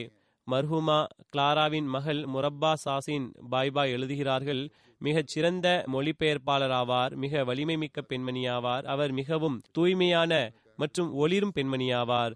95 லண்டனில் நிலை பெற்றிருந்த கசகிஸ்தானின் எழுத்தாளர்களுடைய தலைமையகத்தில் ஹவுஸ் ஆஃப் ஆபாயின் நிறுவனர்களில் ஒருவராக இருந்தார்கள். லண்டனிலேயே அவர்களது நூலான கசகிஸ்தான் என்பதை எழுதினார்கள். மேலும் அச்சமயத்தில் அவர்களுக்கு ஜமாத்துடன் அறிமுகம் ஏற்பட்டது. மேலும் ஹஸ்ரத் 4வது ஹலீஃபத்துல் மசீஹ் அவர்களுடைய கைகளில் பையத் செய்யும் நல்வாய்ப்பு பெற்றார்கள். அவர்கள் தனது பிள்ளைகளுக்கு மட்டுமே தயாராக இருக்கவில்லை, மாறாக அவர்களிடம் உதவிகளை தேடி வந்த, ஆலோசனைக்காக வருகின்ற அனைவரது தாயாரின் அந்தஸ்தை பெற்றிருப்பதாகவும் கூறி வந்தார்கள். நூரம் தாயிபிக் சாஹிப் கூறுகிறார்கள், ஜமாத்தின் அனைத்து அஹ்மதி இளைஞர்கள் மற்றும் பொதுவாக அனைத்து கசகிஸ்தானின் ஜமாத்தின் தாயின் இடத்தில் இருந்தார்கள். நான் 10 வருட காலத்தில் கிளாரா சாஹிபாவின் உத்வேகமிக்க ஆரம்ப 3 வருடங்களை கண்டிருக்கின்றேன்.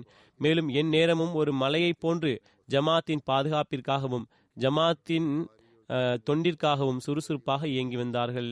அவர்களது வயது, நோய் மற்றும் இதர பணிகள் மற்றும் நூல்களின் ஆயத்த பணிகள் போன்றவற்றின் காரணமாக பிறகு அதில் ஈடுபட்டு விட்டார்கள். ஆனால் உள்ளத்தால் எப்போதும் ஜமாஅத்திற்கு அதிகமான தொண்டுகள் செய்ய வேண்டும் என்ற முயற்சியில் ஈடுபட்டு வந்தார்கள். மேலும் ஹிலாஃபத் மற்றும் ஜமாத்துடன் எப்போதும் விசுவாசமிக்கவராக இருந்தார்கள். பிறகு கூறுகிறார்கள், ரோலன் சாஹிப் மற்றும் கிளாரா சாஹிபா கசகிஸ்தானில் ஒரு நீண்ட காலம் வரை தேசப்பற்று மற்றும் நாட்டின் உன்னத வளர்ச்சி மற்றும் முன்னேற்றத்தின் அடையாளமாக கருதப்பட்டு வந்தார்கள். ரோலான் சாஹிப் அவர்களது வெற்றிகளில் பெரும் பங்கு கிளாரா சாஹிபா அவர்களுடைய மன உறுதியினால் ஆகும். அன்னார் கசகிஸ்தானில் ஒரு ஈடுபாடுமிக்க சதர் லஜ்னாவாக மட்டும் இருக்கவில்லை, மாறாக அனைத்து ஜமாத் அஹ்மதியாவின் முதல் அமீரின் ஆசிரியையும் ஆவார்கள். கூறுகிறார்கள், எனக்கு நினைவில் இருக்கின்றது, எவ்வாறு 96, 99களில் அல்லது அதற்கு பிறகும் அவர்கள் மிகவும் சிறந்த முறையில் ஜமாத்தின் மிஷன் ஹவுஸில் லஜ்னாக்களின் வாராந்திர வகுப்புகளில் வருகையை உறுதிப்படுத்தியிருந்தார்கள். அதில் லஜ்னா மொரபி சாஹிபிடம் பல்வேறு கேள்விகளை கேட்பார்கள். மேலும் பிறகு அவர்களுக்கு அந்த கேள்விகளுக்கான பதிலை கூறுவார்கள். பிறகு கூறுகிறார்கள், ஜமாத்தே அஹ்மதியாவின் லிட்ரேச்சர்களில் கிளாரா சாஹிபாவை விட சிறந்த மொழிபெயர்ப்பாளர் இருக்க முடியாது. கிளாரா சாஹிபா அனைத்து கண்ணியத்திற்குரிய அஹ்மதிகளிலும் மிகச்சிறந்த அஹ்மதி ஆவார்கள். ஜமாத்தின் இளைய அஹ்மதிகளுக்கு ஆன்மீக ஆற்றலுக்கு காரணியாக இருந்தார்கள். அவர்களிடம் ஜமாத்தின் முக்கியத்துவம், அதாவது உண்மை இஸ்லாமின் உண்மையான ஆன்மா நிலை பெற்றிருந்தது. கடினமான சூழ்நிலைகளிலும் அவர்கள் ஒருபோதும் தைரியத்தை இழக்கவில்லை, மாறாக எப்போதும் தானும் மேலும் பிறரையும் வெற்றியின் பாதையில் இட்டுச் செல்வார்கள். அல்லாஹ் தஆலா அவர்களுடன் பாவ மன்னிப்பு மற்றும் கருணையுடன் நடந்து கொள்வானாக. மேலும் அவர்களுடைய முயற்சிகள் கசகிஸ்தானில் அஹ்மதியத்திற்காக அவர்கள் மேற்கொண்ட முயற்சிகளையும் முழுமைப்படுத்துவானாக, அவர்களது துவாக்களையும் முழுமைப்படுத்துவானாக. அடுத்த நற்குறிப்பு விங் கமாண்டர் அப்துல் ரஷீத் சாஹிபினுடையதாகும். கடந்த மாதம் அன்னார் வஃபாத்தானார்கள். இன்னா லில்லாஹி வ இன்னா இலைஹி ராஜிவூன். அல்லாஹ்வின் அருளால் மூசியாக இருந்தார்கள். அவர்களது மகன் ஃபாரூக். கூறுகிறார்கள், அவர்களது தந்தையாருடைய பெயர் பாபு ஷேக் அப்துல் அசீஸ் ஆகும். அன்னார் மஜ்லிஸ் கார்பர்தாஸின் செக்ரட்டரி ஆவார்கள். மேலும் அவர்களது பெரிய தந்தை கான் சாஹிப் ஃபர்சந்த் அலி கான் சாஹிப் ஆவார்கள். அவர்களுக்கு ஹசரத் முஸ்லிஹமௌ ரதியல்லாஹு அன்ஹு அவர்கள் ஜமாத்தின் வரலாற்றில் லாகூரில் முதல் அமீர் ஜமாத்தாக நியமித்தார்கள். அன்னாரது தந்தை தனது இளமையிலேயே முஸ்லிஹே மௌத் அவர்களது கைகளில் பையத் செய்தார்கள். ரஷீத் சாஹிப் தனது தந்தையை பற்றி கூறுகிறார்கள், அவர் தனது தந்தையின் ஒரே மகனாவார்கள். முதலில் ரஷீத் சாஹிப்பின் தந்தைக்கு முதல் திருமணம் நடந்தது. அஹ்மதியத்தை ஏற்றதன் காரணமாக 2 மகள்களுடன் அவர்கள் விட்டு சென்று விட்டார்கள். 2வது திருமணம் நடந்தது. அதில் ரஷீத் சாஹிப் அவர்கள் பிறந்தார்கள். ஆனால் கூறுகிறார்கள், மிகவும் கட்டுப்படக்கூடியவராக இருந்தார்கள். பெற்றோர்களுக்கு எப்போதும் தொண்டாற்றி வந்தார்கள். மேலும் பெற்றோர்களது எல்லா வார்த்தைகளுக்கும் கீழ்ப்படிதல் உள்ளவராகவும் இருந்தார்கள். பிரிவினைக்கு முன்பு வரை, பார்ட்டிஷனுக்கு முன்பு வரை தந்தை அவர்கள் காதியானிலேயே படித்து வந்தார்கள். பிறகு கூறினார்கள், பார்ட்டிஷன் போது அன்னாரது இதர கூட்டத்தினருடன் சேர்ந்து காதியானிலிருந்து லாகூர் வந்தடைந்தார்கள். பிறகு ஆரம்பத்தில் சில குடும்பத்தினருடன் தனது பெற்றோர்களுடன் வந்து தங்கிவிட்டார்கள். ஏறக்குறைய 54 ஏர்ஃபோர்ஸில் ஒப்புதல் பெற்றுவிட்டார்கள். அன்னார் பல்வேறு ஏர் பேசிஸில் பணியாற்றி வந்துள்ளார்கள். எங்கு இருந்தாலும் அஹ்மதியத்தை நன்கு வெளிப்படுத்தி வந்தார்கள். லிபியாவிலும் சில வருடங்கள் அவர்களுக்கு டெபோர்டேஷனில் பாகிஸ்தானிய அரசாங்கத்தின் சார்பாக அனுப்பப்பட்டிருந்தது. அவர்களுடைய ஃபைலில் இவர் காதியானி ஆவார், செல்ல முடியாது என்று எழுதப்பட்டிருந்த போதிலும், ஆனால் அவர்களது அதிகாரி அவர்களை பிறகும் கூட அனுப்பிவிட்டார். உங்களை போன்ற அதிகாரி எனக்கு வேறு யாரும் தென்படவில்லை என்று கூறுகிறார்கள். தனது தந்தையார் கூறுவார்கள், ஒருமுறை பாகிஸ்தானது லிபிய தூதரக அலுவலகத்தில் அன்னார் நுழைந்தார்கள். வலப்புறம் அரபி மொழியில் ஜமாத்துக்கு எதிரான நூல்கள் மற்றும் கையேடுகள் வைக்கப்பட்டிருந்தன. எனவே அவர்கள் ரஷீத் சாஹிப் மிகவும் தைரியமாக அந்த தூதுவரிடம் இது என்ன வைக்கப்பட்டிருக்கின்றது என்று கேட்டார்கள். அவர்கள் பதிலாக இவை அனைத்தும் வீணான விஷயங்களாகவும், கவலைப்பட வேண்டாம் என்று கூறினார்கள். ஜியாவுல் ஹக்கின் அரசாங்கம் சார்பாக நமக்கு நமது நாட்டில் விநியோகிக்க அனுப்பப்பட்டிருக்கிறது, மேலும் அனைத்து அரேபிய தூதரகங்களுக்கும் அனுப்பப்பட்டிருக்கிறது என்று கூறினார்கள். பிறகு அன்னார் கூறுகிறார்கள், 1982ஆம் ஆண்டில் அவர்களது ஒரு அறிக்கையின்படி 4வது கலீஃபத்துல் மசீஹ் அவர்கள் ஸ்பெயின் வந்திருந்தார்கள். அங்கு 4வது கலீஃபா அவர்கள் தனது கைகளால் சுயமாக கடிதம் எழுதி அன்னாரை லிபியா ஜமாஅத்தின் அமீராக நியமனம் செய்து வைத்தார்கள். லிபியாவின் முதல் அமீர் ஜமாத் ஆவார்கள். தொழுகைகளை முறையாக பேணுவது இருக்கத்தான் செய்கின்றது. அது ஒவ்வொரு மூமினுடைய கடமையாகும். திருக்குரானை ஓதுவது மற்றும் சந்தாக்கள் வழங்குவதை மிகவும் பேணி வந்தார்கள். தனது மரணத்திற்கு முன்பே தனது வசியச் சந்தாவை செலுத்தி வந்தார்கள். வக்ஃபே ஜதீத் மற்றும் தஹ்ரீக்கே ஜதீத் சந்தாக்களிலும் தன் சார்பாகவும் சான்றோர்கள் சார்பாகவும் வழங்கி வந்தார்கள். மகன் எழுதுகிறார், தனது மகனிடம் இரண்டாவது கலீதுல் மசீஹ் அவர்களது ஒரு சம்பவத்தை கூறி வந்தார்கள். ரபுவாவில் ஆரம்ப நாட்களில் ஒரு சந்தர்ப்பத்தின் போது இரண்டாவது கலிஃபா அவர்கள் வெயில் காலத்தில் அன்னாரை அழைத்தார்கள். கூறுகிறார்கள், எனது தந்தை அறைக்குள் நுழையும் போது ஹுசூர் அவர்கள் பாயில் படுத்திருந்தார்கள். மேலும் அன்னார் எழுந்ததும் ஹுசூர் அவர்களது உடலில் பாயின் அடையாளங்கள் இருந்தன. கூறுகின்றார்கள், இவ்விஷயங்களின் காரணமாக குழந்தைகளாகிய எங்களுடைய உள்ளத்திலும் ஹிலாஃபத்தின் மீது நேசமும் கீழ்ப்படிதலின் பெரும் தொடர்பும் உருவானது. மேலும் பெரும் தாக்கமும் ஏற்பட்டது. 1984 ஏர்ஃபோர்ஸில் இருந்து ஓய்வு பெற்றார்கள். ஸ்கார்டன் லீடர் ரேங்கில் பதவியில் இருந்து பிறகு ரபுவாவில் நிரந்தரமாக தங்கிவிட்டார்கள். மேலும் உள்ளூர் சதர் மற்றும் கசாவின் அலுவலகத்திலும் சிறிது காலம் பணியாற்றினார்கள். ஏழைகளை கவனிப்பவராக இருந்தார்கள். ஒவ்வொருவரது தேவைகளையும் கருத்தில் கொண்டவராக இருந்தார்கள். அவர்கள் இறுதி அறிவுரையாக ஏழைகளை கருத்தில் கொள்ளுங்கள் என்று கூறியவாறு சென்றார்கள். அல்லாஹ் தாலா இவர்களுடன் பாவ மன்னிப்புடனும் கருணையுடனும் நடந்து கொள்வானாக. மேலும் அவர்களது நன்மைகளை தொடரச் செய்யும் நல் வாய்ப்பினை அவர்களது பிள்ளைகளுக்கும் வழங்குவானாக. அடுத்த குறிப்பு அமெரிக்காவை சார்ந்த மதிப்பிற்குரிய கரீம் அகமது நயீம் சாஹிப் அவர்களின் மனைவி ஜுபைதா பேகம் சாஹிபாவுடையதாகும். அன்னாருடைய வஃபாத் கடந்த மாதம் நிகழ்ந்தது. இந்நாளில்லாஹி வ இன்னா இலைஹி ராஜிவூன். அன்னார் டாக்டர் ஹஷ்மத்துல்லா கான் சாஹிப்பின் சிறிய மருமகள் ஆவார்கள். மர்ஹூமா ஹிலாஃபத்தின் மீது அளவு கடந்த அன்பு கொண்டவர்களாகவும் நல்ல மற்றும் உள தூய்மை உள்ள பெண்ணாகவும் இருந்தார்கள். அல்லாஹு தாலாவின் அருளால் வசியத் செய்திருந்தார்கள். பின் விட்டு சென்றவர்களில் 3 மகன்களும் 2 மகள்களும் இருக்கிறார்கள்.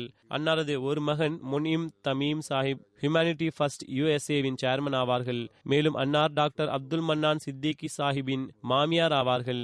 மேலும் டாக்டர் அப்துல் மன்னான் சித்திகி சாஹிப்பின் மனைவியாகிய அன்னாரின் மகள் அமத்து ஷாஃபி எழுதுகிறார்கள், அனைவருடனும் அன்புடன் மற்றும் நேசத்துடன் நடந்து கொள்வது அவர்களது வழக்கமாகும். அவர்களுக்காக துவா செய்து வந்தார்கள். சிறந்த ஆலோசனைகளை கூறி வந்தார்கள். ஏழைகளுக்கு உதவி வந்தார்கள். நெருக்கமான தொலைவில் உள்ள அனைத்து உறவினர்களுடனும் அன்பாக நடந்து கொள்ளுதல் அவர்களுடைய சிறப்பு பண்பாக இருந்தது. இளமை பருவத்திலிருந்தே தஹஜுத் தொழுபவராக இருந்தார்கள். அல்லாஹு தாலா மீது முழு நம்பிக்கையுடையவராக தன்னுடைய வாழ்க்கையை கழித்தார்கள். ஜுமுஆ நாளை குறிப்பிடும்படியான வழிபாடு செய்தவராக கழிப்பார்கள். அவர்களை நாங்கள் சிறு வயதிலிருந்தே பார்த்து இருக்கின்றோம். தனது சந்தாவை குறித்த நேரத்தில் கொடுப்பதில் கவலை உடையவராக இருப்பார்கள். அல்லாஹ் தாலா அவர்களுடன் கருணையுடனும் பாவ மன்னிப்புடனும் நடந்து கொள்வானாக. பிள்ளைகளுக்கும் நன்மைகள் செய்யும் நல் வாய்ப்பினை நல்குவானாக. அடுத்த நற்குறிப்பு ஹஃபீஸ் அஹமது கமன் சாஹிபுடையதாகும். கடந்த மாதம் அன்னார் வஃபாத்தானார்கள். இன்னா லில்லாஹி வ இன்னா இலைஹி ராஜிவூன். திருக்குரானின் பொருள் மற்றும் விளக்க உரையை படிப்பதில் அதிக ஆர்வம் இருந்தது. அதே போன்று ஹசரத் வாக்களிக்கப்பட்ட மசீஹ் அலைஹிஸ்ஸலாம் அவர்களது அனைத்து நூல்களையும் படித்திருந்தார்கள். ரபுவாவில் மார்க்க தொண்டாற்றும் வாய்ப்பு கிடைத்தது. நேரத்தை கடைபிடிப்பவராவார். விருந்து உபசரிப்பவராகவும் பிள்ளைகளுடன் பரிவுடனும் மிகவும் எளிய இயல்புடையவராகவும் கடின உழைப்பாளியாகவும் இருந்தார்கள். நாவில் எப்பொழுதும் இறைவனை திக்ரு செய்பவர்களாக இருந்தார்கள். படைப்பினங்கள் மீதான அனுதாப உணர்வில் மேலோங்கி இருந்தார்கள். தான் கடினங்களை தாங்கிக் கொண்டவாறு பிறருக்கு நிம்மதியை தர முயற்சிப்பார்கள். மர்ஹூம் அல்லாஹ் தாலாவின் அருளால் வசியத் செய்திருந்தார்கள். பின்விட்டு சென்றவர்களில் மனைவி தவிர 3 மகன்களும் 3 மகள்களும் இருக்கிறார்கள். அவர்களது ஒரு மகனது மருமகன் காஷிப் ஹமீத் பாஜ்வா அவர்கள் இங்கு நமது PS அலுவலகத்தில் தற்போது முரப்பியாக பணியாற்றுகிறார்கள். அன்னாரது மகள் அமத்துல் குத்தூஸ் கூறுகிறார்கள், பணிவு தன்னடக்கம் நிறைந்தவர்களாக இருந்தார்கள். எளிய உடை, எளிய இருப்பிடம், எளிய உணவு மற்றும் ஆணவமின்றி எப்போதும் ஓடிக்கொண்டிருப்பார்கள். அவர்களுக்கு எப்போதும் ஏழைகளுக்கு உதவும் எண்ணம் இருந்து வந்தது. இறை அருள் இருந்தும் தன் மீது குறைவாகவே செலவு செய்து வந்தார்கள். மேலும் ஏழைகள் மீது அதிகமாக செலவழித்து வந்தார்கள். அல்லாஹ் தாலா அவர்களுடனும் கருணையுடனும் பாவ மன்னிப்புடனும் நடந்து கொள்வானாக. பிள்ளைகளுக்கும் நன்மைகள் செய்யும் நல் வாய்ப்பினை நல்குவானாக. ஆமீன்.